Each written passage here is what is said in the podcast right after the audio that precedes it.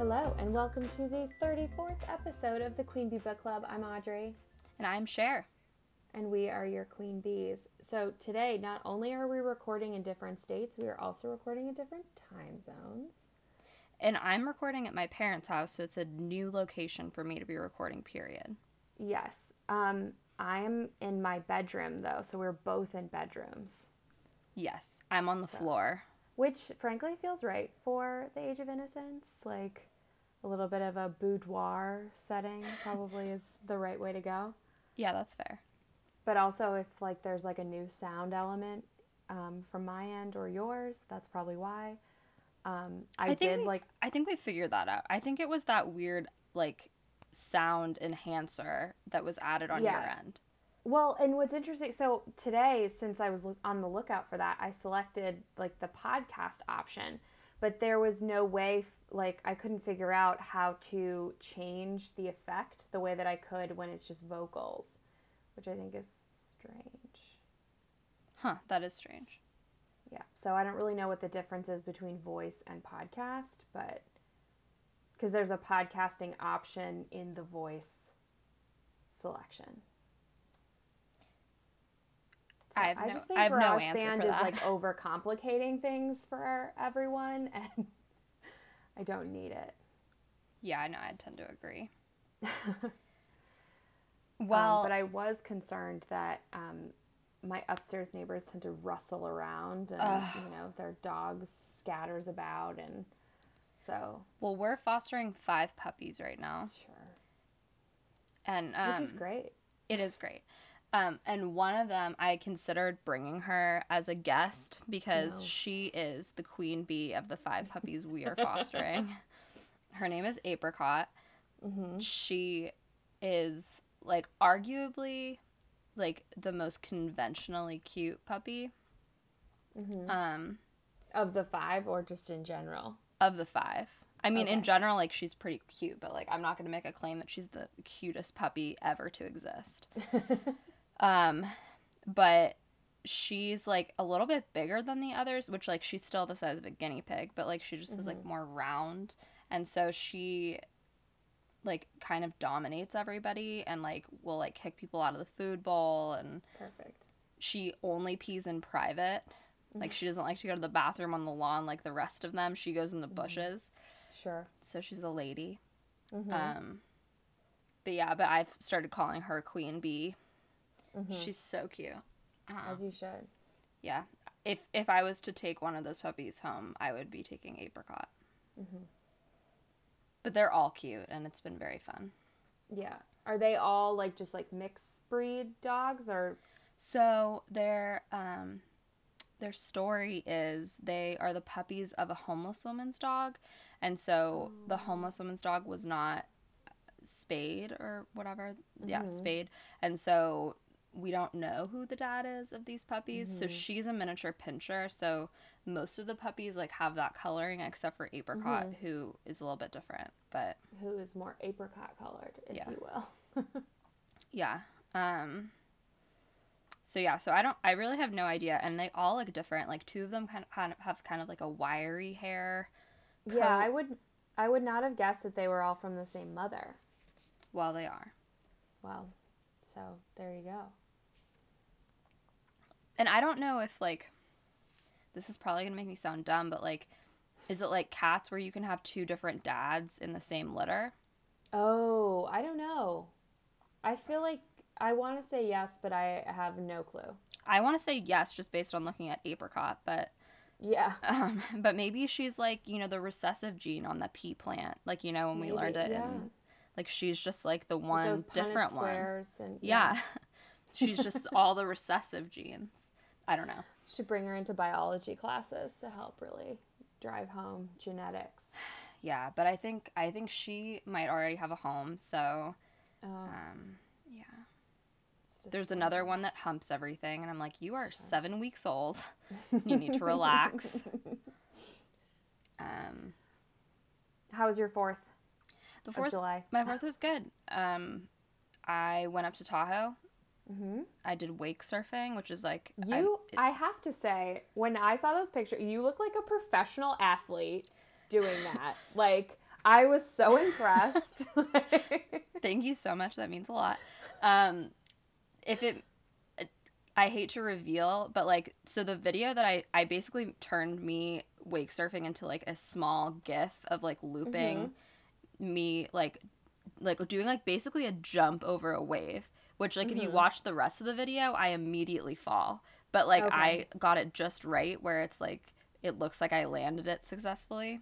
So Well, I mean, that's not a professional. Social media is. So. Yeah. So But you just looked like you just looked so like muscular and athletic. And then like in the other video or whatever, like pictures or something, when you were like putting on the gloves, I was like, who is she? I don't know. It's it's a it's a new It's like her CrossFit days. oh god, remember when I did that? Um yeah, I will say like so I've done I've done some wakeboarding too and this is Mhm. much I would say easier than wakeboarding once you're up, but it's much harder to, to actually like get up. Mm. So yeah, so I'm like I'm kind of enjoying that and like making that my summer hobby whenever I'm up at the lake to practice that. But it was very wavy over the 4th, so I Mhm. didn't get to do as much of it as I would have liked. Yeah. Um, but I got to spend some time um, with my cousin Kara and Christopher and their son Colin, who's very sweet.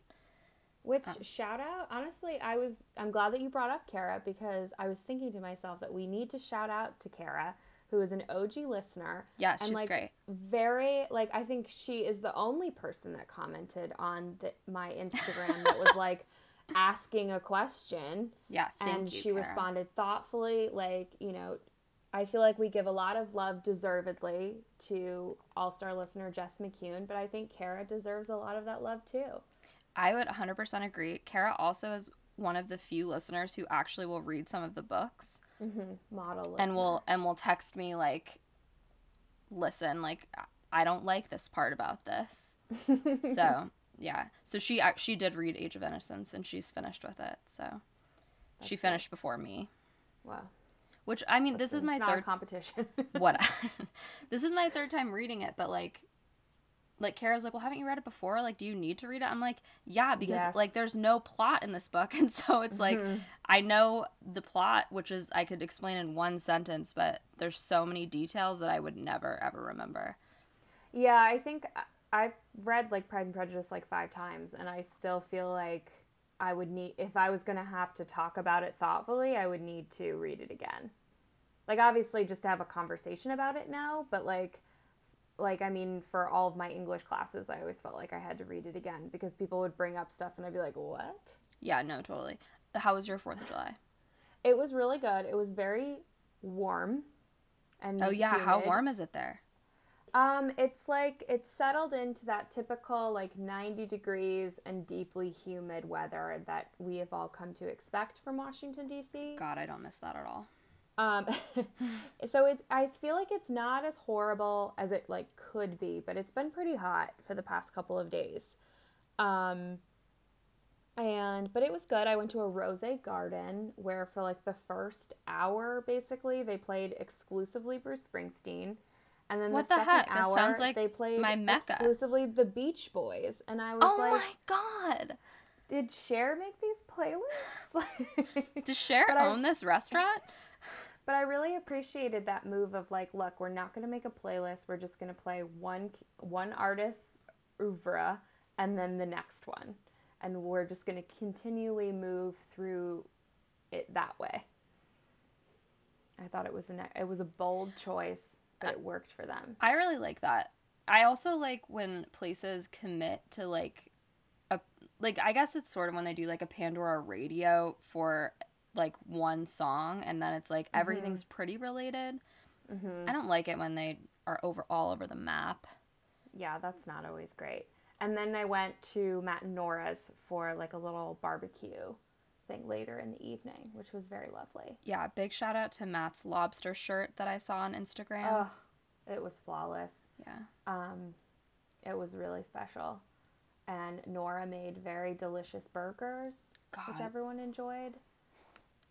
Whenever okay, well, I guess I can talk about this now since I promised I would. Um Mm.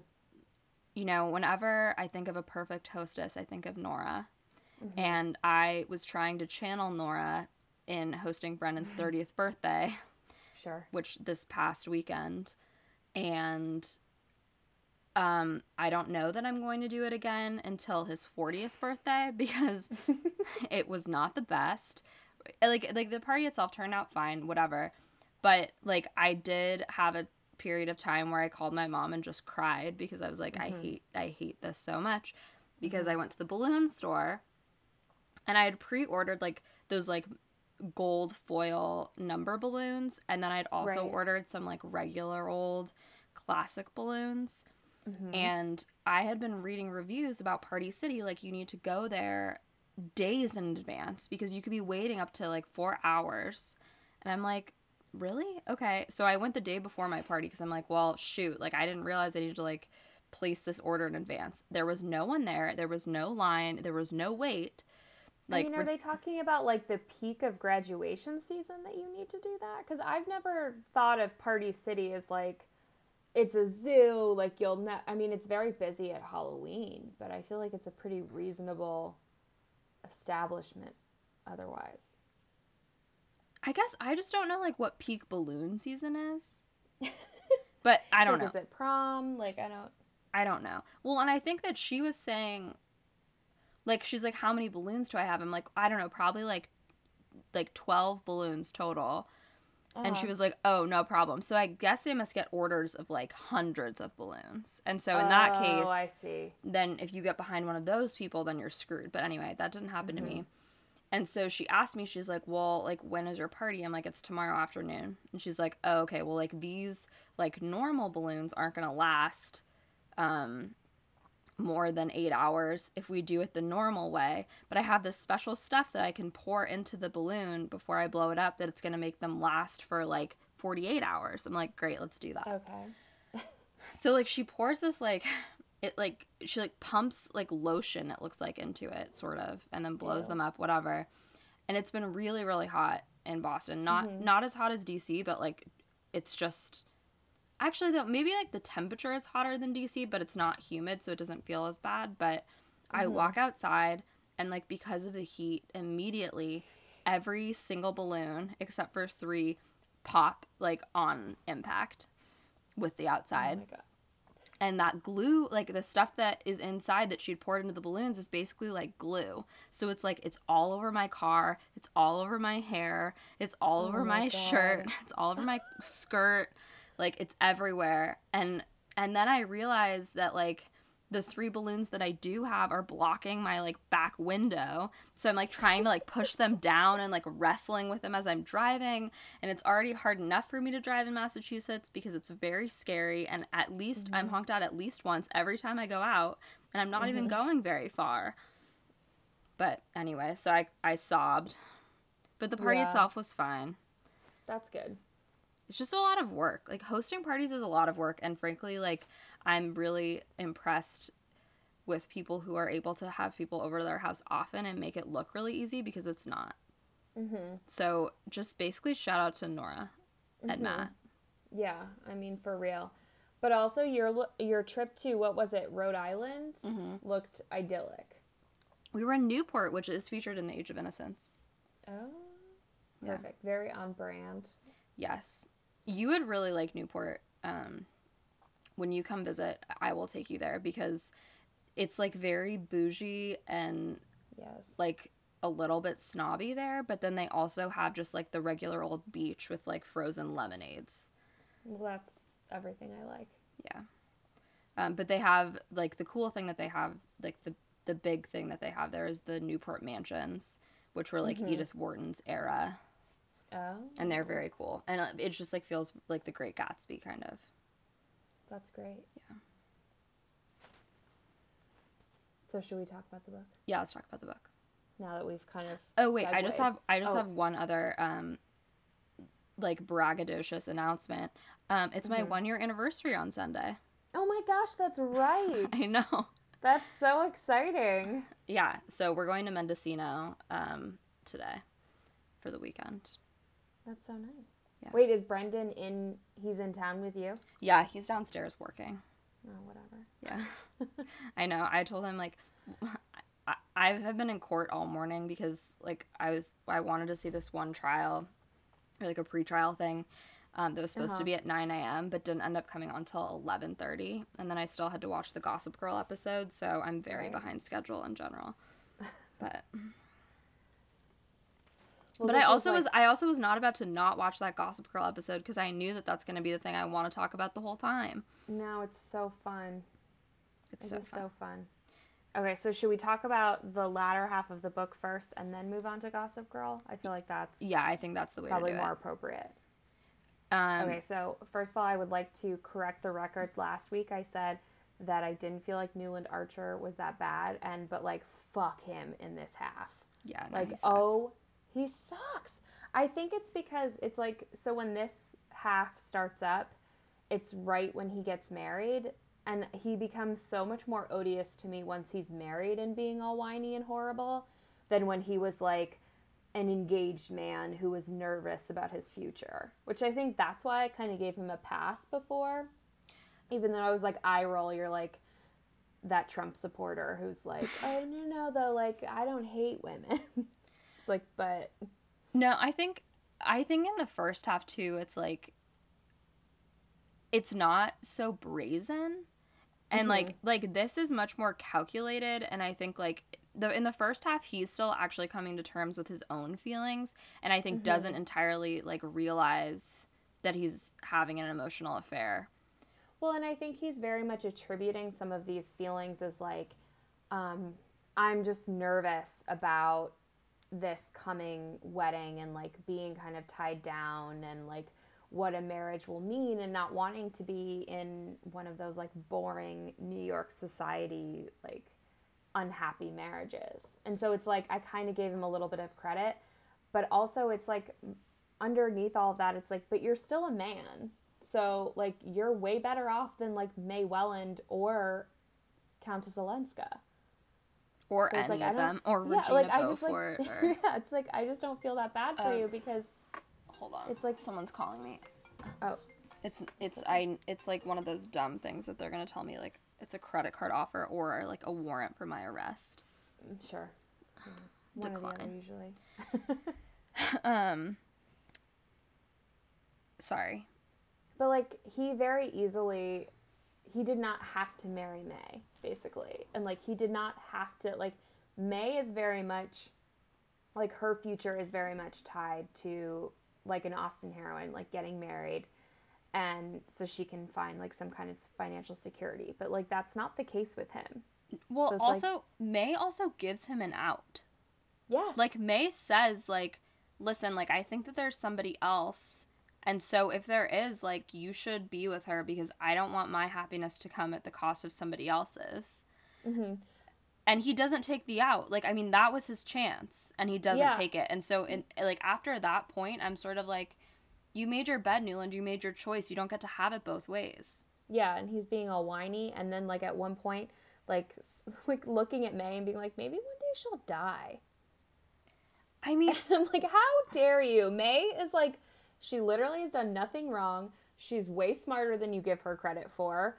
And it like this poor woman is just like trying to do everything right the way she was raised, and you're like, ah, maybe she'll die like young, and then I can do whatever I want. well and i think the reality is is that like newland just wants it both ways like he wants all of the status and stability that may represents but he also wants like passion and adventure which ellen represents and you can't like you don't get to have both women. You don't get to have an affair with Ellen while you're married to May. Like that's not how it works. Well, and he's like constantly making excuses for himself because it's like he's like, well, you know, nobody laughs at a woman who's been deceived, and also like he always hated what is that guy's name like Lafferts? Oh, Lawrence something? Lawrence Lefferts, yeah. Yeah.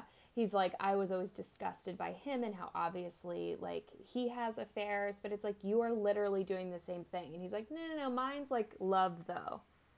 And it's like, is it because we still in this half are not really given any indication that, like, about what specifically the connection between Newland and Olenska is? Yeah, see that's the thing is I think that Newland thinks that his relationship with Ellen is somehow like special when it's like the reality is, is he's literally like any other cheating husband who's like bored with his Mhm. life and seeking somebody who's more exciting like it's it he's it's so common Yeah. and he thinks it's just so romantic and like, like, different than everybody Right. I mean, it's yeah, it's it's the exact opposite. He's exactly like everybody else that he despises. Mm-hmm. Yeah. He sucks. I do love all of those like slight indications though that May is like pretty with it. And May is, like- knows that he's been having an affair with her from day one. yeah. Like she's not an idiot. And like so we get that and then like in the very last chapter when it's like 26 years later and May has now at this point died. Yeah, just like he Um, wanted Newland. Yeah, exactly. Got his way. Um, and the son is basically like, oh, yeah, like mom told me that, like, you chose her, basically. Like, you could have left and you decided not to. Like, she asked you to stay. And he's like, well, she never asked me to stay. And he's like, well, yeah, because, like, you and mom never actually talked to each other. You just stared at each other and tried to think of what you guys were thinking. But that's her interpretation, basically. Well, and I think it's um I I don't know. It it sort of is sad because I think that Newland thinks like, "Oh, with me and Ellen, like there's not even need for words. Like she just understands me." Whereas like actually May was the same way. You just never ever gave her enough credit for like he always thought May was somebody who he had to educate and bring up when like the reality was is like she was just as discerning as Ellen Olenska. Mhm. She just was a little bit more conventional in her lifestyle. Which like honestly Newland talks a bunch of shit about Ellen in the beginning about her lifestyle choices. Mm-hmm. Like it's only when he's into her that he's like, "Ugh, she needs a divorce. Yeah. She could never Well- go back to her husband." yeah, like that's completely unthinkable. And then at the very end, it's like May is dead, and he very easily could like rekindle with Countess Olenska, and then he won't go inside the house. And it's like, dude, when it's finally okay, you're like not gonna go in there. I mean, I think that there are a couple. I mean, there are a couple ways to read it though. Like, I think in one way, it's like I I think that I think the real Ellen Olenska could never actually live up to the Mhm. ideal that he's built up in his mind, and I think that he knows that. Mm-hmm. So I think that the idea of going in there when like she's now going to be like in her 50s, like it's not going to be the same. Mm-hmm. Um and and also the other thing is is like they've really only spent like 3 days alone together at most. Like they don't Mhm. really know each other all that well. Yeah, and so I think very true. sometimes when you have like, you know, oh this encounter, Mhm. reality coming into the mix, I think is like pretty likely to show you that actually like it's not what you had imagined. Yeah. No, I think that's really true. Um, I like the Beaufort plot. Oh, where he loses all his money. Yeah, like a Wall Street 2008 banker, just ruining everything with like not that much accountability for it. Yeah. But then I, I love that um, Newland's son is marrying his bastard Yes. daughter. And like calls her, he's like, um, Countess Olenska was your Fanny. And he's like, what do you mean? Because it's Fanny Beaufort that he marries or he's going to marry. And he's like, the woman you would like give up everything for. I'm like, well, good for you, Dallas. You actually seem to be in love with the woman you're going to be marrying.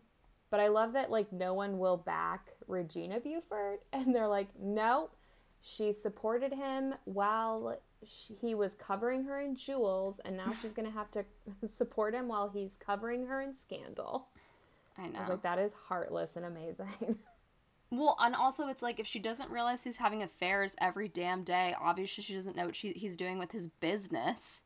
like that's just expecting a little much of her. Um yeah.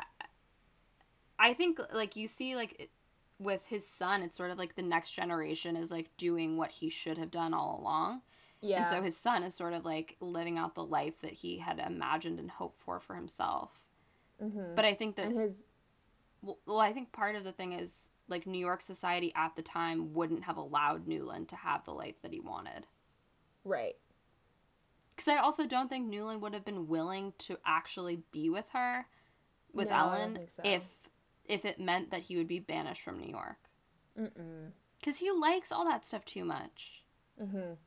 He, yeah. Well, and I like that moment where they're having he, he and May are hosting that dinner party, like ostensibly for Countess Olenska, but he kind of sees himself, or he like believes he sees himself like through the eyes of everyone there, and he's like, oh shit, like everyone knows that Olenska and I have something going on, and like they've been using like the Beaufort thing to basically show me what's going to happen if I continue down this road. And like I don't necessarily think that all of them are that in the know about it, but I don't think it's unreasonable to think that I mean, May definitely knew, and I don't think it's unreasonable to think that some of the other people were like something's going on here. I think they definitely did know though, because there's that one scene where I can't remember if it's Beaufort or Lefferts or anyone. They like see him across the street with Oh, Madame yeah. Olenska, and they cross the street so they like aren't party to what's ever going on between them. Yeah, which is like apparently like a gentlemanly courtesy. And then Lefferts, when he's leaving the party, he's like, "Oh, um, I told my wife that you and I were going somewhere um, tomorrow, so like go ahead and keep that lie for me, thanks." And I kind of like that moment of like basically being like, "You and I are the same now." And so you're gonna have to like do this dirty business too. Like you can't just like have your little affair with Countess Olenska and then act like you're a van der Luyden. Yeah, but I think I think the thing that's impressive though on May's part is that she like out chess matches him like at oh, every occasion. Like like he says, "Oh, I'm doing that patent case." And then she's like, "Oh, really? Like are you though?" like she and she's so quietly and non-confrontationally like calls him out on his lie where she's like, "I know you're lying. I've caught you, but I'm not like being mean or mad about it." Mm-hmm. So She's subtle. Like, oh, I'll go upstairs now, and and he, uh, I feel like he and he thinks like he's getting away with it or something. I don't like. I just. But it's also like he's traveling like places to see her. Like it's not even like they're just like meeting in town. It's like he's going to. Boston for no reason. I know. It's like no, no, no. Like I've gotta. Well, and then he's like, I've got to go to Japan. She's like, please don't. Like I'm gonna have a baby. Yeah. Well, and like when he when I think when May realizes that he might be interested in Ellen, that's when she's like, "Yeah, we'll post we're we'll fast forward this marriage thing. Mm-hmm. I'll get my parents to agree to that right away." And then it's like, "Shoot. Can't break the Yeah. engagement now cuz the the um calligraphy is started or whatever." Exactly. It's all. What I thought was interesting is that New York, um, I liked some of the details that we learn about clothes and fashion Oh my god, love. in um, New York City. Like, first of all, that women were expected to and did like repurpose their wedding dresses in like New Yeah. York City society. So they would kind of get them like remade a little bit and then wear them again. And that like, and it actually becomes a plot point in that um, Newland realizes that he's not seen May do that. And then she finally does it at the opera, and he realizes like maybe that's kind of significant that she hasn't been wearing her wedding dress lately, like a lot of women will tend to do. But then also that it's like expected that when you get all your clothes, your new clothes from Paris, you're supposed to like let them sit for a season or two and then you can wear them. Is that because like they're too trendy, so like they won't have I hit guess. America yet? It's like it's vulgar to be like with the trend. Like you should be like a little bit behind, but some women haven't been doing that. And the older ladies are like scandalized by it. It's so great. Love. Yeah. So like ultimately do you feel any sympathy for the plight of Ellen and Newland or are you just No. team May? I'm very team May, but it's also like, and that's mostly though because, I mean, first of all, I never like any adultery. Yeah, okay, that's, That's fair. never, I'm never on the side of the adulterers. I even wanted Derek and Addison to work it out on Grey's Anatomy. Okay, you're a monster. I know. It's like they're married. It's what's right. she cheated on him with his best friend, but yeah, they should work it out. Mm-hmm. Well, now they were on level playing field. Well, yeah, but but Derek didn't. Derek, they like left. He left. They like had separated Mm-hmm. when he started sleeping with Meredith. So I don't really consider that adultery. Yeah, I guess that's fair. Like I Um, think that they like in Derek's mind, their marriage was already over. when they sleep together at the prom, though, that is That is adultery. straight adultery on That's both adultery. sides. That I didn't. She's dating that vet too. Yeah. Boring. Who, care- who so cares anyway, about so him? I'm, I'm not I on the side don't. of adulterers, but also like there was nothing in there that made me feel like they were actually in love with each other, and like even knew anything about each other. Do you think um, Ellis Grey should have stayed with Thatcher, or are you team No, Richard? Because No, I I really Richard. what She should have gotten a clean divorce and then been with Richard instead of having like a torrid. But what about. Adele? Adele's in the way. Oh, Adele. I know. Poor Adele. Adele is kind of like a May Welland. She is because she's also like she knows exactly what's going on and manipulates things the way she wants. hmm Yeah, Adele's a great character. Like I love Adele. her voice, hmm like Don't do the impression. I won't. But like I thought I saw you like trying to prepare for. No, it. no, no. like, no, I just like I just remember in high school like being always delighted in every scene that she was Oh in. yeah, yeah. She's great. But I also like always felt like Ellis and Richard did belong together. Like cuz like cuz Adele like they're Mhm. I don't know. Adele doesn't really come in as like much of a character until the later seasons and then you sort of see like oh wait, they did have like a romance Yeah. and love. So I don't know. It's I, I feel I feel mixed on that, but I don't feel bad for Thatcher at all. I'm like boring, boring, No. boring. mean to mean to Meredith. Yeah, doesn't he hit her in one episode? Yeah, I think so. Yeah. Because it's like after his second wife dies. Oh yeah, that's right.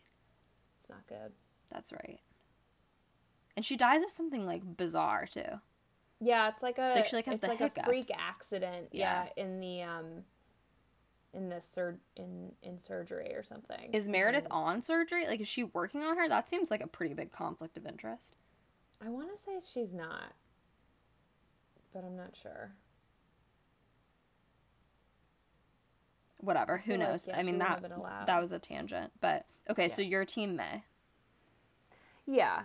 Because well, also because I mean like we don't really know a lot about any of these characters I feel like because everything is very because of the need to maintain a level of sociability, I feel like nobody is able to really like interrogate their own psychology and everything is through Newland's perspective. Well, But and Newland even- is not self-aware either. No. So, I mean, he's, I would venture to say, an unreliable narrator, Mhm. um, which I'm sure is such a hot take about this book.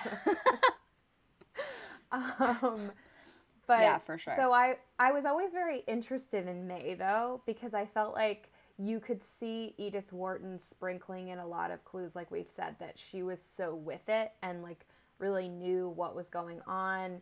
And I like I would have loved to read this book from her perspective Me too. as a, and I think like partially like putting it from Newlands made me not not that I didn't enjoy it as much, but it made me feel like I wasn't accessing like the tr- true story almost as much as I could have been. Which I don't know what the true story. I mean, I guess it's like New York City society and But I guess I think that you can read between the lines though and see Mhm. what's going on because you could you know that May now knows from like you could definitively know that she's known pretty much the whole time. Mhm. And I think that you can read hints of like her reactions to his behavior and whatever and see sort of what she's doing. But yeah. I have to say like I mean I I definitely enjoy May, but like my true character that I really want to know all about is Ellen. Yeah, I just feel like there's not enough Like I don't even think she says anything that I'm like, "Oh, like what's going on here?" Like I feel like she's always just like, "Oh, like you've just been so kind." Or like Granny wants me to stay, and I'm like, "Okay." I guess that I just want to know her past. Like That's true. I was curious about that. because we don't really ever get that much of it. Like we like we get that she had a horrible marriage in some way, but it's very unclear exactly how that was. You also get the sense that she's been mistresses to like other people in the past based on like how Mhm. easily she's like doing this thing with Newland and it seems kind of practiced. Um but on the other hand, like I'm a little bit like conflicted because I think that what Ellen is doing is like a pretty huge violation of her female friendship with May. Uh, agreed. And I think like she knows that. Mm-hmm. Which Well, is I think guess like that's why you she ultimately goes back to Europe, Right. especially once May's like, "Hey, I'm pregnant, so if maybe you could like stop trying to like fuck my husband, that would be sweet." Yeah. But also though Meg lies. Like she's not Mhm. pregnant or she's not sure she's pregnant when she tells Ellen. Yeah. I think she doesn't even know that she's like I think she's like, "Oh, I think I might be pregnant." And then she actually is pregnant, but I I don't lucky. Yeah, I know. Like I, well, I fertile myrtle. when I was reading that. I was like, how did anyone ever really know they were pregnant back then until like they had a baby? I mean, I think like probably by like month four, you'd like start to notice because they do talk about her like rounding out and stuff, and I'm like, Mhm. oh, like, I guess she's not doing as much archery these days or something. Yeah, I don't know. also, like, I wish that as party favors, we would get diamond encrusted uh, arrow pins for winning the archery contest. Like, what a classy detail. I know that all of that Newland or the Newport stuff. I was like, wow, what glamour. I know. So fun. Yeah, I mean, I guess I'm just interested to know what her past was because that I think Yeah. might help justify some of her actions more because I think that it's clear that Ellen very much depends on men to Mhm. like entertain slash get her out of like she's she's like constantly putting herself in situations to be rescued hmm which like I can't I can't fault her or blame her because I think that also women have not been her best friend. Like like No. I feel like Ellen's the kind of girl who doesn't get along that well with other girls. Yeah, well, and it's also like we didn't be well, and some some of this is because it's from Newland's perspective, but I didn't get much of an impression that women in New York society are really friends with each other. Whereas, like, I feel like, and It seems like it's all like more family Mhm. connection stuff. Yeah, that's how it kind of seemed to me because even like May is considered kind of like a top prize for Newland to have in terms of like marriage. And he's like, I don't really think that she would have ever had anyone over to the house if I hadn't invited friends or things over before we have our like big dinner party. Yeah. Um like it doesn't seem like she has like that many intimacies with people. Well, and like his best man, it's like I've never even heard of him until the wedding. Yeah. I'm like, who is Like, this? Like, Yeah. that's your best friend? Yeah, it's like who? What? Okay. Yeah. I don't know it. Um. wh- What did you? I have to actually look up what I rated on Goodreads because I think I rated it a while ago. What did you rate it? I gave it a four because I thought it's very, very good. I I liked bet it a lot, I gave it to, but let me look. but I feel like disliking Newland kept me and having the story being kind of told from his point of view kept me from like being fully obsessed with it. Fair. Um, age of. I also gave it a four. Okay. Um, and I think I think for similar reasons. I also think that the first time I read it, I was like pretty thoroughly disappointed by it because like House of Mirth is probably my number one favorite book. Like my wedding rings were carried down the aisle in a copy of House of Mirth, Mm-hmm. which like spoiler alert that book doesn't have a happy like a it doesn't end in a marriage so so maybe it's like a weird choice but um but i loved that book so much and then i read age of innocence and it was like i think because it was from the male perspective i would s- like house of mirth is it's almost like it is from ellen olenska's perspective Mhm. like it's like just a whimsical heroine who's like doing her own thing which is great. which is more fun than like a boring loser who's interested in a whimsical Just heroine. whining all the time. I don't even that's the thing that like I don't even really think that Ellen Olenska is that whimsical. It's like she's just there. Like to me, she's a Serena van der Woodsen, where it's I like everyone's totally like, can see that. like, oh, isn't she terrific? And I'm like, no, she's not. Blair is terrific. Yeah. Serena's boring and just okay. Yeah, I I re- and also just a terrible friend. So, Yeah. yeah. Um, so that seems like a good uh, segue to talk about the opposite or the episode of Gossip Girl called "The Age of Dissonance," Dissonance, which I love a good play on words. which Gossip Girl is known for. Yes.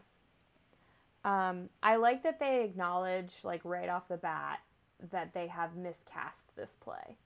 Oh, because Blair pa- plays Ellen Olenska and Serena Yes. plays. And Blair herself is like, I always did imagine myself as the Winona Ryder character, which is May. Yeah. Well, the thing that's funny though is that like I think that I was talking to Kara about this this weekend. Like Winona Ryder is like kind of a crazy, and so like it's I sort of felt like I think sh- that might just be the energy that Winona brings to her roles. Because I think she's kind of a crazy in all of her. But well, but she but she doesn't seem like a crazy in the Age of Innocence movie. But like I Oh, sort oh, of I was like. I feel like she should have been more of an Ellen. yeah, Like in terms of if I, if I was gonna cast if I was if I heard Winona Ryder was in that movie, I would have guessed that she played Ellen Olenska. Oh, me too. I thought when I think you told me last week that she was in the movie, and in my head I was like, "Oh, it's Ellen Olenska," and then you were like, "No, May Welland." Yeah, I know. Um, well, and the other thing too is like Ellen Olenska is supposed to be a brunette, and so it kind of bothers me that they put Michelle Pfeiffer in because it seems like just kind of like a trope of like the big-breasted blonde mistress. Yeah, well, that movie was what like late '90s, early 2000s. Yeah, I think I think more like late '90s. Yeah, so that was pretty much like late '90s. It was pretty much all about blondes. So they weren't about to like make the hot one a brunette. They're like, no, people, the audience won't understand that. So Yeah, I'm trying. I have it in my iTunes library, so I'm seeing when it was. And I mean, I also think that Dan is miscast as Newland Archer. Even though I do like that they have the parallel of Dan and the teacher. Um, what's her face? What's her name? Rachel or something? Yeah, Rachel. It came out in 2001, by the way, the Age of Oh, okay. Innocence movie. Yeah, well, I They mean, I think that as a parallel as like a Newland Archer Countess Olenska thing. I feel like. Yeah, well, because I mean, because it, makes sense because they like, you know, they clandestinely meet, Mm-hmm. they make out. She feels guilty about it and runs back to Iowa. for each other. Yeah. Yeah. Although, who is is Dan even with anybody at this point? Mm-mm. He has like recently broken up with Serena, though. I think. Yeah, but they don't. They they don't really seem like Serena's very interested in that director. She doesn't seem like she's Yeah. pining after him at all. Serena's out to prowl for sure. In I like- episode. I like how in that episode they have like Serena flirting with an older uh, man in authority is fine and normal, but Dan making out with a teacher who's probably the same age or younger is like beyond horrible. The other thing I like about this episode is I feel like it's it's also a good encapsulation of a lot of what Gossip Girl is, which is like that whole element of Serena doing that. When they go out to dinner, Vanessa, Nate, Serena, and this director, they're all drinking red wine. and then like later Blair is like drinking cocktails alone, which like that to me was always like fairly believable that it would be like, yeah, I mean like these kind of high school kids, like I would imagine. Like it, it would it Well, you know they have fake get IDs. served. Yeah. But I like there there's all that stuff going on and like, you know, like sex being talked about very like normally and frankly, like it's not like even a thing that it's going on in high school, whatever. Um, and then there are like two subtle reminders of like they're in high school. Well, I mean, they're Where doing like- a high school play. Like, Yes. like that director knows they are in high school. Right. I do like that they purposefully make the play bad. Like not only does it go poorly, but it's like the acting is pretty bad in it. And so it's like you see like they don't shy away from highlighting that they are in high school, but it's like Gossip Girl has always been like they're such adults having like adult problems. And then it's like Rufus says to Rachel at one point like as he interrupts like what's supposed to be like a romantic evening between Dan and the teacher Rachel. Which is it's just so wildly inappropriate. Like She's like lighting candles in her apartment. and like made him dinner. It's like it's such an adult date and it's like are you effing kidding me? Like Although that teacher does look legitimately younger than Serena and Blair. well, I mean Blake Lively looks like 40 years old at all times. Maybe not 40. She's so gorgeous She- in this show. She does look so gorgeous, but like sh- I think part of it's just like how big her hair is or something. Like she mm-hmm. doesn't she has never ever looked 16 no. on that show. Like they don't even make an effort. Whereas I think like first season Blair, like you could maybe believe she was maybe in high school. Yeah. She's also so gorgeous. Part of it's how they dress her though too. Like Serena, I think mm-hmm. also she's so tall. Like she's so developed. Like Yeah. it's like this is not she's got no budlets. Like she no. um because they're supposed to be they're starting out as like sophomores in high school Yeah, which is laughable. Yeah. But actually no, like they're the first season is they're juniors. Because the second season they're seniors. Because okay it was the senior class play in the second season. Okay okay you're right you're right which like in the OC, however, they start out as sophomores, and that is laughable because they're all in their twenties. i mean they're like it's like the same deal yeah, I was not here for Vanessa, of all people, explaining why the Age of Innocence is good. vanessa has never been a character that i could swallow at all Nobody liked Vanessa. I've never met anyone who's like, no, I have met people who who think that and what? like that makes me automatically distrust them yeah, a lot she's horrible. she's horrible. She constantly is meddling in stuff she does not belong in. I think the idea of her being a documentary filmmaker is absolutely laughable and like I wish they would stop inserting that as a plot point. With her like dumb camcorder, I'm like, this isn't going to be a good documentary. This is not going to be no high sound. quality. Like, um, I don't understand why they gave her access. She's not a constant student. Also, why is she not at school? Like uh, oh yeah, she's homeschooled.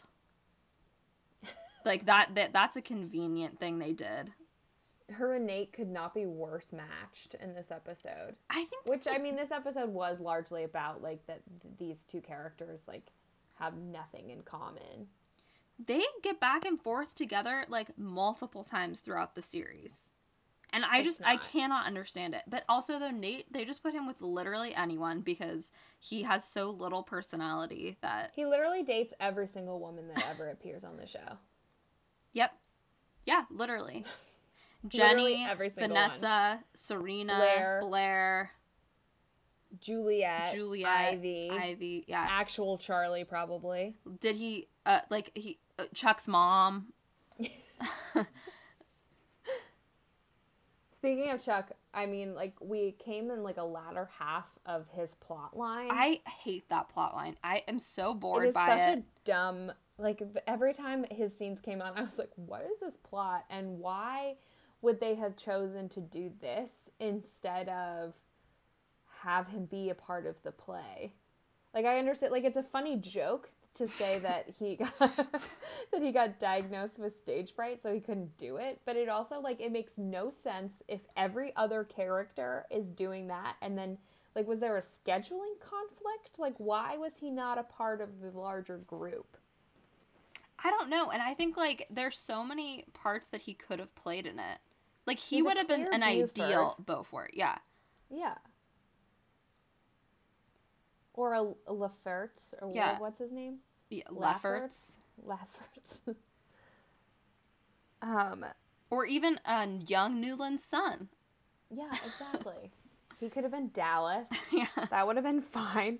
Also, I noticed that somebody had the word howl taped to the top of their dressing room, and I just have a hard time that believing that anyone that went to Constance was like particularly moved by an Allen Ginsberg poem. Oh, I would not believe that one bit. Except for probably- that's like that's the Vanessa territory for sure. Yeah, or like Dan be like, yeah, I like totally like Ginsberg. And you're like, shut up. Dan is the guy who claimed to have read all of James Joyce but never read any. I hate I hate Dan.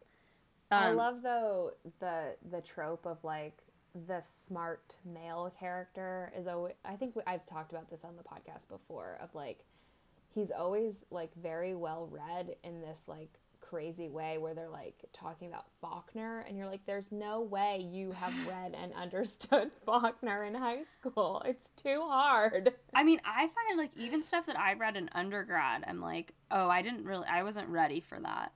No. Um, the thing about the the Chuck plotline that's going on right now, I that I hate a lot is that it's one of those times where they just like didn't want him and Blair to be together, but there was like literally no reason for it. And so they just Right. created this like random like he had this encounter with this mysterious woman who he feels like he has to find and save. And it's like, what Yeah. about Blair? And then it leads him back to Blair at the end of the episode, but she's like flirting it up with Carter Baizen. Yeah, they have a thing a few times in that show too. Mm-hmm. He's bad. Well, like she's in her like self-destructive phase This right is- now, which is yeah. fun. No, it's. I mean, I do not like watching Blair beg Sarah Lawrence to let her in.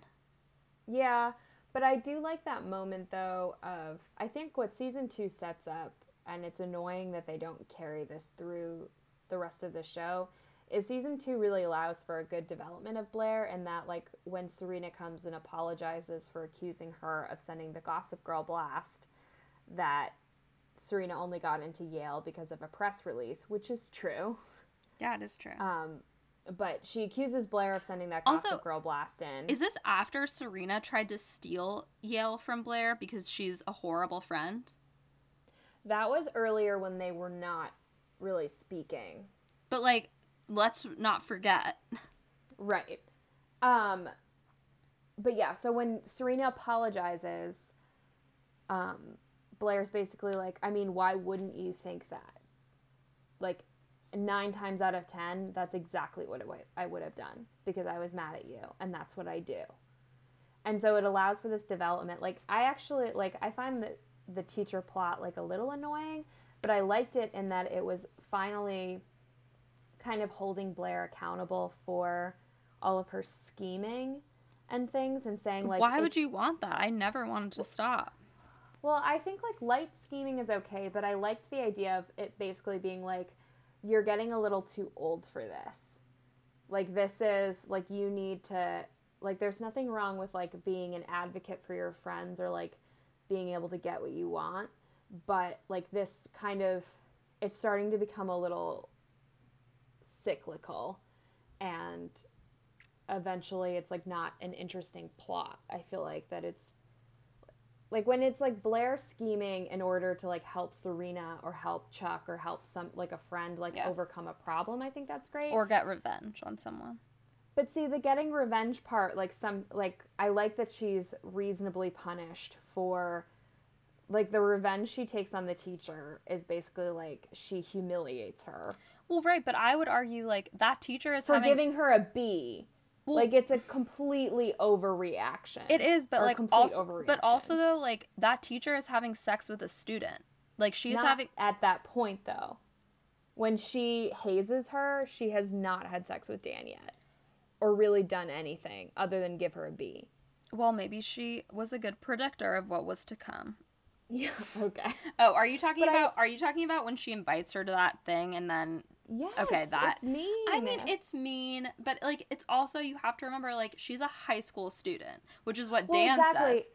Right. And so I think like all that and like Blair is eventually vindicated, but I did I do like the push toward Blair realizing maybe it's time to grow up and to stop playing games and to stop like and she can still be herself and she can still like make things happen for herself and be the you know the original and ultimate queen bee but but eventually like this whole like cattiness and like the childishness of the scheming has to kind of come to an end. And and I do I I think that it does too. I mean, I think that like the next couple of seasons for Blair are some pretty hard times.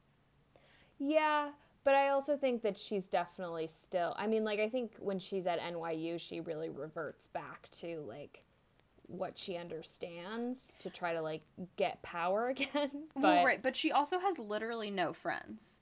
I mean, I think like I, I think like it's so clearly a defense mechanism, like to be mean to people and to like be like, Mm-hmm. Oh, this yeah, is I what mean- I'm good at. This is what I'm gonna do in order to like feel comfortable in my own skin. And it's so sad when she like hosts the old sleepover. It's like Blair, like you're out of Oh, high school. sad.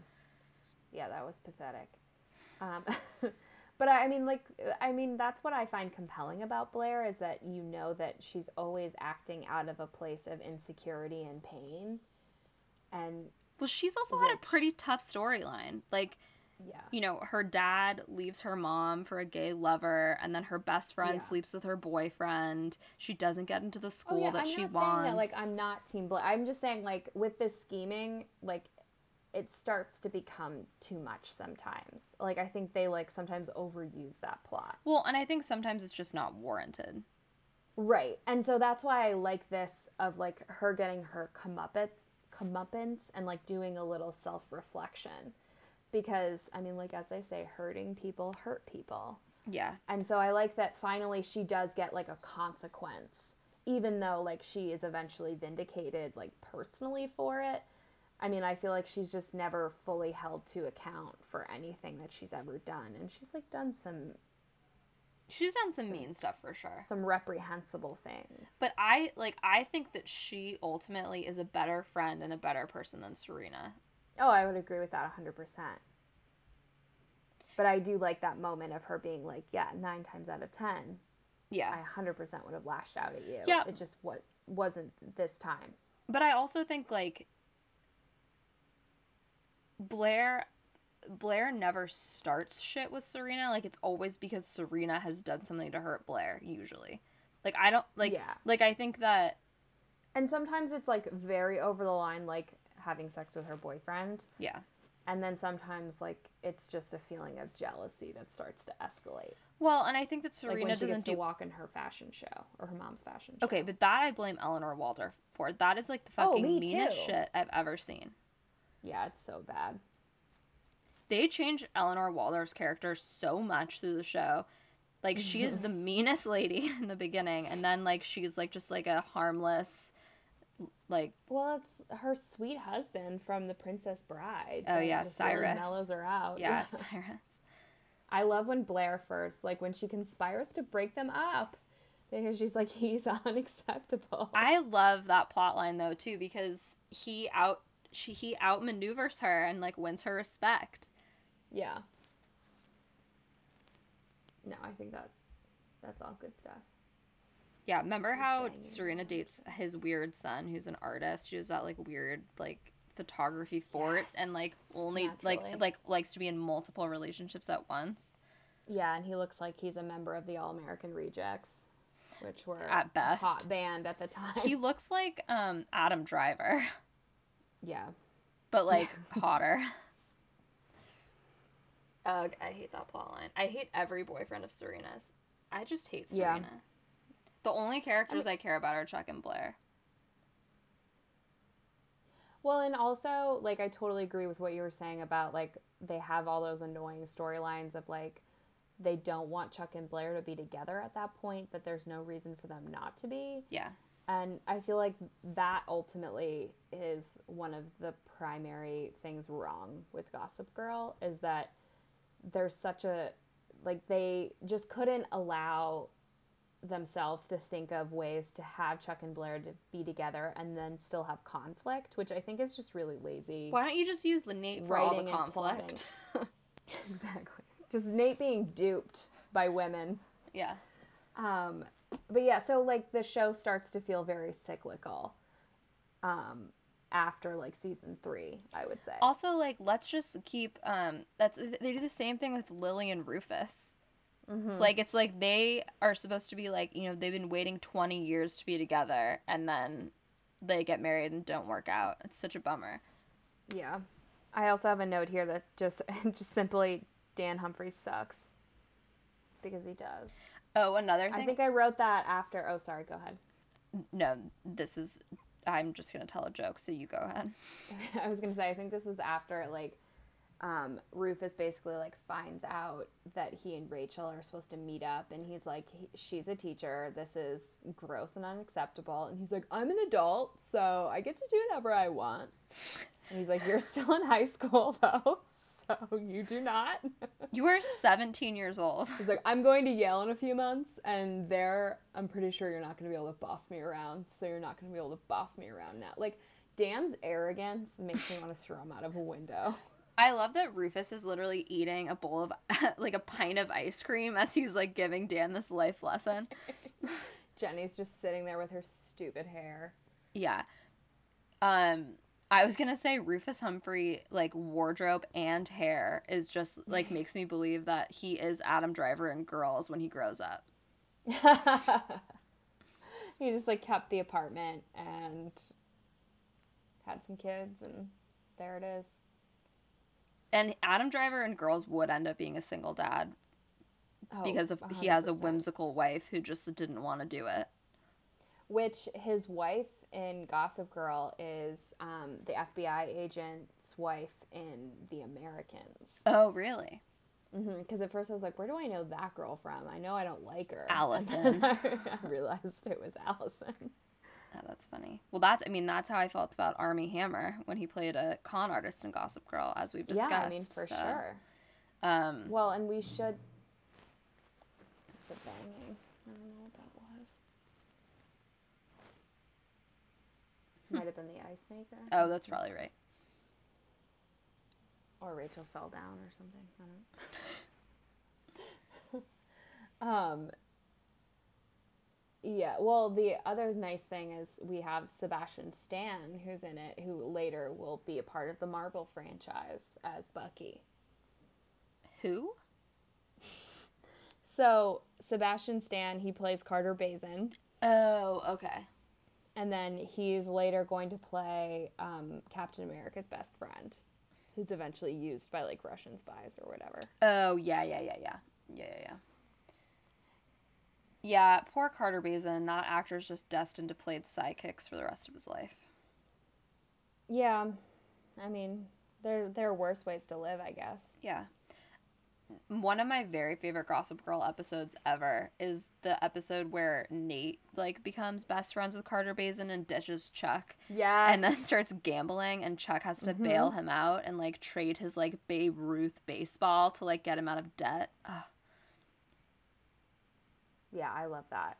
Also, the old phones that were in this episode made me very nostalgic. they Like that enV that they had, I was like, oh, they changed. they had all the latest. they changed phones like every four episodes like Well, because they were sponsored by Verizon, Yeah. so anytime there was like a new phone, it was like one of them had to have it. yeah oh god It was great. um Also, the dress that Serena wears in the play, May Welland never would have worn a I strapless know! feather bodice dress. i know and then and then Ellen What? Olenska, who's supposed to be showing a ton of cleavage in every scene, is like Blair's wearing a high necked black dress. I'm like, But, I what? mean, admittedly open back, but like, how often was her back to the audience? it's a play. I know.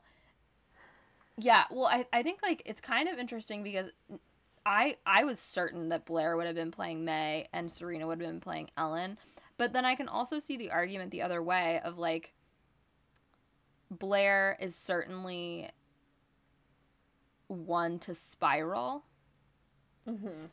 So was Serena, but I think Serena also is just a lot less complicated in a lot of ways, like a more conventional girl than Mhm. Blair is. Even though I'd say Blair on the outside seems like she cares more about appearance.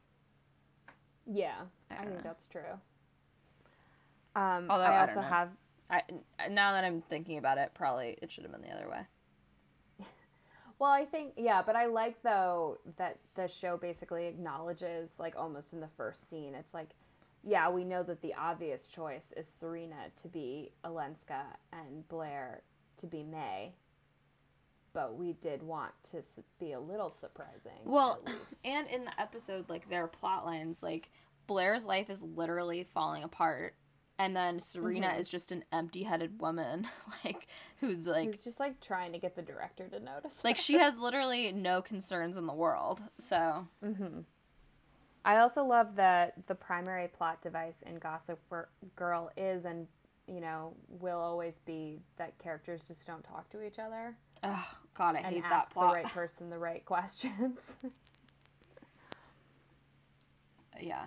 Ugh. also, I have here you've got to love a good Gossip Girl music drop. I don't remember what song was it? I don't even remember like what that was in reference to, but I mean like obviously the iconic music drop is when Chuck and Blair hook up for the first time in the back of the limo. Mm-mm. And it's like that crazy rock and roll song and you're like, "Oh, is this the best show I've ever seen?" I think so. I my favorite scene probably ever is when Blair gets up at the burlesque club and dances. Oh god. Uh, yeah. God, what and like what you know show. where it's leading. I mean, that's a great episode. and you just see Chuck's eyes alight with wonder. It's called like Victor Victrola or something. excellent episode. I own that. I own the song of that scene on iTunes. It's called Stripper. sure. Yeah. It's like, who's that up there? I have no idea. oh God, what what's happening with his sexual assault charges? I don't know. I think it's like pretty legit. Shit, that's so disappointing. I know. I'm gonna Google it really quick. Ah, Also, if I can quickly just say, like, since we're talking about Chuck Bass's real life personality, um, you're you've got a good heart. You should give it to someone who cares. Yeah. is what is what that woman says after he like helps her, but she like still like runs away. that like weird escort. Yeah.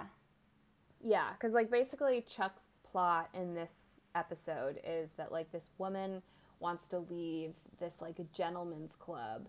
She like wants to get out of the business and like they're like worried that she'll like tell their secrets. And so he's like kind of shielding her from them. But then like they find her and they're like we'll give you a shitload of money if you just leave town and she's like cool. Um and so she says you should get you've got a good heart you should give it to someone who cares to chuck which like when you think about it like that is an insane thing to say to a high schooler like just the idea that like chuck is in high school when he's dealing with this issue of like an escort and like trying to free her from like upper middle class new yorkers that are like potentially gonna kill her if she talks and then she's like you've got a great heart kid you should give it to someone who cares and he's like, well, better get off to Blair. I was. It was just the oddest plot line. Like I just don't know. Like, I It's like two episodes long. It's like, no. and it doesn't like really come back. No, and it's also. Although I guess like, wait, again- wait, wait. But remember when Bart Bass is actually alive and they find him in that weird sex club? Is that connected? I don't know. Maybe. Um, yeah, it just seems to me like, wouldn't it have been more cost effective to like have Chuck be in the play? I just don't know what the point of the story was. It was just to like have him and Blair not together, so like she's drinking alone, and so Carter Baizen can swoop in on her. Yeah, and then he can have the realization, so they can continue to be like trains passing in the night as they've been like for most of this season. Okay, so I have so some. they can be like, I have some updates on the Westwick case. okay, So, on my birthday, Oh. uh, I think charges were filed against him. So like in March, I so so far four women have come forward with charges ranging from sexual assault to rape. And right now, the um, Los Angeles Dis- District Attorney is reviewing charges. So thus far, he hasn't been charged with anything, but he probably will be. Okay. So, I mean, innocent until proven guilty, but also like four women is a lot of women to make that up. Yeah. That seems like more than like a I also just I also just really situation. hate like I just think that it's so much more often that rape is unreported than uh, people are Mhm. making it up. So I hate that like that becomes the narrative of like, oh, are they lying? Like as though that happens every day. Yeah, well, especially because it's like usually not. But I think it's just that people want to believe that it's not true because they don't want to believe that Right. someone like it's it's easier for someone to believe that someone would lie than that someone would rape someone. Which I mean, it's which is not to say that women, you know, or people in general don't make up Yeah. stuff. Like it definitely happens, but I just think that like the issue It's like ninety percent of women are telling the truth. Well, and I think the issue should be more that like we aren't prosecuting so many because nobody's coming Yeah. forward because they're so afraid they're going to be accused of lying. Yeah, well, and I think what also becomes the issue is that in um, a lot of sexual assault cases, it really does end up becoming his or her word against their attacker. Right. And so, especially when the, the attacker has a lot more power than the survivor, it can become like a very difficult conversation. And also, like, if there's not a lot of evidence, there really, it's like, how do you prosecute something like that unless the attacker does the right thing and admits to doing it? Right. Which When it's so easy to get away with, it's like, why would you? which I don't know if I've ever said this on the podcast, but um you know, if you ever anyone is ever a victim of sexual assault, do not wash your clothes. Do not even put them in a plastic bag because the plastic bag can destroy evidence. Put them in a paper bag and bring that to the police station with you. And that's going to be the best way that you're going to have some physical evidence that might, you know, help give you some forensic evidence for your case. Mm-hmm. Which I never knew that. I didn't realize that like Ziploc baggies could destroy yeah, I didn't know that either. Yeah. So anyway, fun fun tip for anybody out there. It's just unfortunate. Like I just wish that it weren't so it wasn't so easy for someone to be like, "Oh, that didn't happen." Because as soon as that kind of comes about, then it's like I mean, cuz it's like everyone, I mean, our justice system is built so that it's it's to keep innocent people out of prison, Right. not like it's about justice for the accused, not the accuser. Right. I think a lot of times. Right. Or that's literally how it was built. Um, Which is not a bad thing. I mean, I think No, that's how it should be. But yeah, no, no, no, yeah, and but it's just unfortunate that like in this avenue, it becomes very difficult. I- to I- think another thing that's tough sometimes with these cases is that with all the crime shows that we have, like every juror is now like, well, where is the forensic DNA that's going to tell Mm-hmm. Yeah. me that this happened when like and and like that's the only way to get something beyond a reasonable doubt. yeah, I don't know. It's the whole beyond a reasonable doubt thing is just like very tricky and like a very not clear line. well, I mean, yeah, because you have someone like me on the jury. Like, I'm never going to be allowed on a jury because like, well, I mean, theoretically, it could have gone another way. But like, Yeah. I like what you said. I can't remember what episode, but you said like a reasonable doubt. So like, it doesn't have to be beyond any doubt, which is not how I originally read the word reasonable. Like, I always thought like a reasonable doubt was like if there is a, a circumstance that you can imagine where this could have not occurred and it could have been like some kind of coincidence, like you can't convict. But that is not necessarily what the word reasonable means. Right. Like if you say reasonable in that like it has to be a reasonable, you know, it can't just be like, well, a bird, like an owl flew in, like that stupid staircase case. Have you have you watched that documentary? No. Yet? Okay, I haven't either. I've only listened to Georgia and Karen argue about it on My Favorite Murder. yeah, I, I it's it's on my list to watch, but I mean, it just feels very clear that he's guilty. But again, it's like in that situation. Oh, he's like, definitely just guilty. Admit it. no, Just he's definitely it. guilty.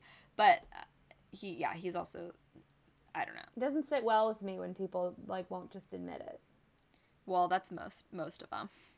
But um yeah i mean i i guess if the defense can present a scenario that is like pretty believable that i think Mhm. you know they've undermined the prosecution's case but if it's like they have to come up with some story that is just like so very unlikely then i don't think that Mhm. you I think you can still convict somebody. You know what I mean? Like I don't think Yeah. I don't know. Um well, oh, do you want to announce our next book? Yeah, it's going to be Crazy Rich Asians, um, which I'm really excited about. We wanted to do a book that we've been hearing good things about from our friends, and also, like, this to me feels like a very classic, like, summer by the pool, by the beach, by the lake read. Yeah. I think it's going to Um, be fun. Just something that's like fun. I will say, like, I've I've no, been noticing this book in bookstores. I think for a couple of years now. And the first time I saw it, I was like, that looks like an offensive book. I mean, it's a very it's provocative title. But then you're, and then I found out they were making a movie about it, and I was like, oh my. And then you find out, like, I don't know, I it's like definitely a title that's made so that you'll obviously most titles are meant to encourage you to pick up the book, but I think, I think we'll find it's subversive. Yeah. My friend Elena has been reading it and she said it's very fun. So, Yeah, so I'm very excited. I think it's going to be Um, something different for us too. Like I think it's going to be different than what we've been reading lately for sure. Yeah, certainly different than the Age of Innocence, and certainly different from Ted Bundy's whole Yeah, for whole sure. deal. I do think I'm um pretty much almost back to my my regular self after Ted Bundy terrified me. Good. I mean, I, I now I'm watching court every single day, and so I'm like I'm I'm more excited about crime than I ever have been. But Well, um, good. it's not it's not getting to me too bad. hmm I will say, like right before I fell asleep the other night, I was like, "Oh, remember that case in My Favorite Murder that I survived, where um, the guy broke into her house or like her apartment, and like she basically woke up and he was like on top of her." Is that the one where it was the security guard? Mm-hmm. Oh my god, I love that one. which is like it's one of my favorite stories to retell but it was literally like i was in my bed just like like oh oh yeah.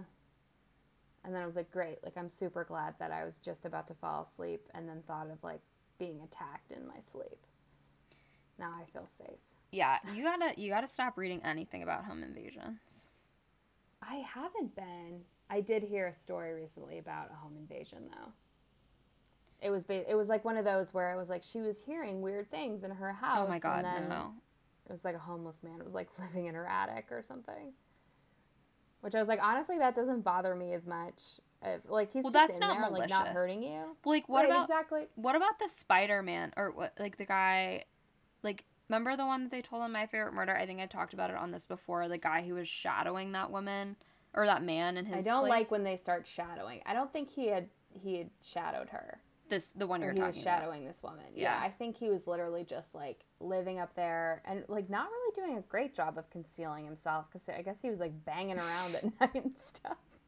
Um, I mean, I, like honestly, if I heard something banging in my attic, though, I'd be like, "It's rats," you know. Like, I would- ignore it. Yeah. I would That's never what- look. Rachel and Lauren said, I think it was, they were at their parents' house and something, I think it was like a mirror in their parents' house fell and shattered in the middle of the night once. And I was like, there is no part of me that would ever have gotten out, come out of my room to go investigate that. And Rachel was like, no, you have to go and see what it is. I was like, uh uh not if it was a person. then I'm better off not knowing. I think I would go check it out. But No. if if Brendan if I Brendan is there, I will send him to check it out. But I think I I would I would never I would never go back to sleep though is the thing. That's true. I would never I would not be able to rest easy, but I would grab my pepper spray and be ready to roll. my plan when I was a kid or, and and like a teenager because I've always had the first bedroom up the stairs at my parents' houses. Um, So you'd be the first place they enter, presumably. yeah, yeah. Like my parents moved um, to the house that they live in now when I was a freshman in college. So, in both like in both houses, my room is the first one, and I used to like think about what I would do if like someone broke into our house. And I, I was like, I'll probably just like pretend to be asleep because if they're like actual robbers, then like they won't, they would rather like you just be asleep because Yeah. like they're not there to hurt you. Like I I feel like a lot of like those like where people get hurt is like you surprise the robber and then they like hurt you or kill you because like they were really just trying to go around undetected and they just want to steal your stuff. Like they don't want to kill you. I guess it just to me though, like if somebody's going into your house in the middle of the night, like why aren't they going in the middle of the day when no one's home? Right, exactly. Um, yeah, I didn't have a like a part of the plan where it was like if they came in to hurt me, what I would do. I mean, probably just start screaming, I guess, but Yeah, I mean, like just go for the eyeballs. I think For like sure. just thumbs to the eyeballs, scream, bite. yeah, try to get downstairs. Um, my my dad has a uh, um, a World War One heirloom sword in our house. Excellent. So it's like that's going to be something I'm going for. I remember saying something about being scared in our house once and my dad was like, "I'm literally always up after you and if anyone came in the door, I would I would get the sword out." Oh my god, I like, would give anything to see Pete Schultz like sashimi somebody. exactly. I need to get a baseball bat for myself though, I think. My dad keeps scolding me that I don't have one to keep myself safe. I think you would need at least need pepper spray.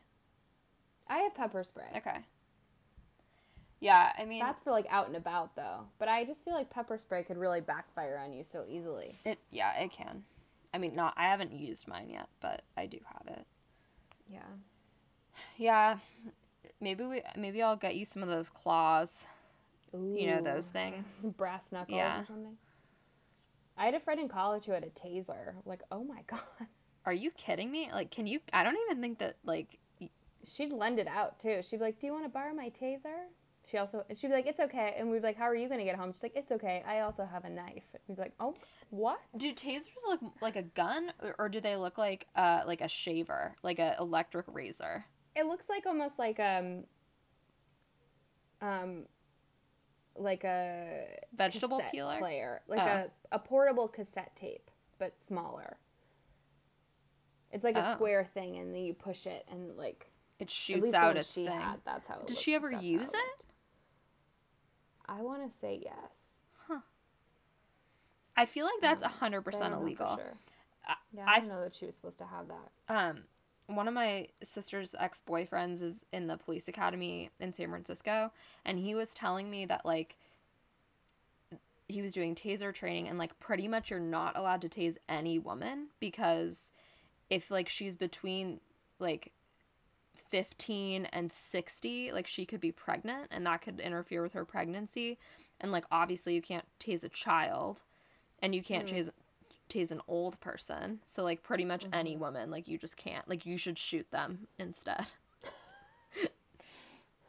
Which i like i'd never thought about it. And you and i guess you're also not ever supposed to tase somebody who you suspect to be on drugs.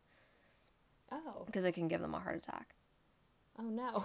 I, I like i had never realized but also like See, well, because I would always, I would say like, well, like if they're on drugs, like you should tase them because you know they don't know what they're doing. So like, don't shoot them. You should tase them. I mean, I think like I ideally it's like you just was, like, nightstick them. dangerous. Sure. No, I don't know. I guess or like you just tackle Ideally, them. they just stop. I don't yeah, I don't know. But Yeah, apparently if you taste somebody who's like like if you're on like meth or whatever, I guess like your heart could stop. I don't know. I mean, that does add up. Yeah. Um, but yeah, that would not have been my supposition. But in like the bailiffs in court, like so they definitely have a real gun, but then they also have like a colorful gun, and I was wondering if the colorful gun is a taser. Mm. I don't know. Yeah, I mean, it might be. Maybe I'll ask or them. it might be like a stun gun or something. I just had a lovely experience with, with one of the bailiffs today. He like What a delight. yeah, he was like, "Um, are you supposed to be here?" Cuz so like I have I have my like ID but it hasn't been 100% activated yet cuz maintenance was on vacation for 4th, 4th of July. So I've had this like fob that I wear around my neck that I used to like get into like the restricted access areas. And he was like, "Excuse me, like you need to show me your badge cuz like I have no way of knowing if you're a stranger." And I'm like, "Okay, yeah, Mhm. here it is." And he's like, "You should like probably have it out on your clothes because like this is just to keep happening to you." And I'm like, "Okay." So then he got me this like little like binder clip to like clip it onto my jacket Aw. okay, wait. I was like, okay, thanks. And um, I asked him where the trial I was going to was in, and he pointed me in the right direction.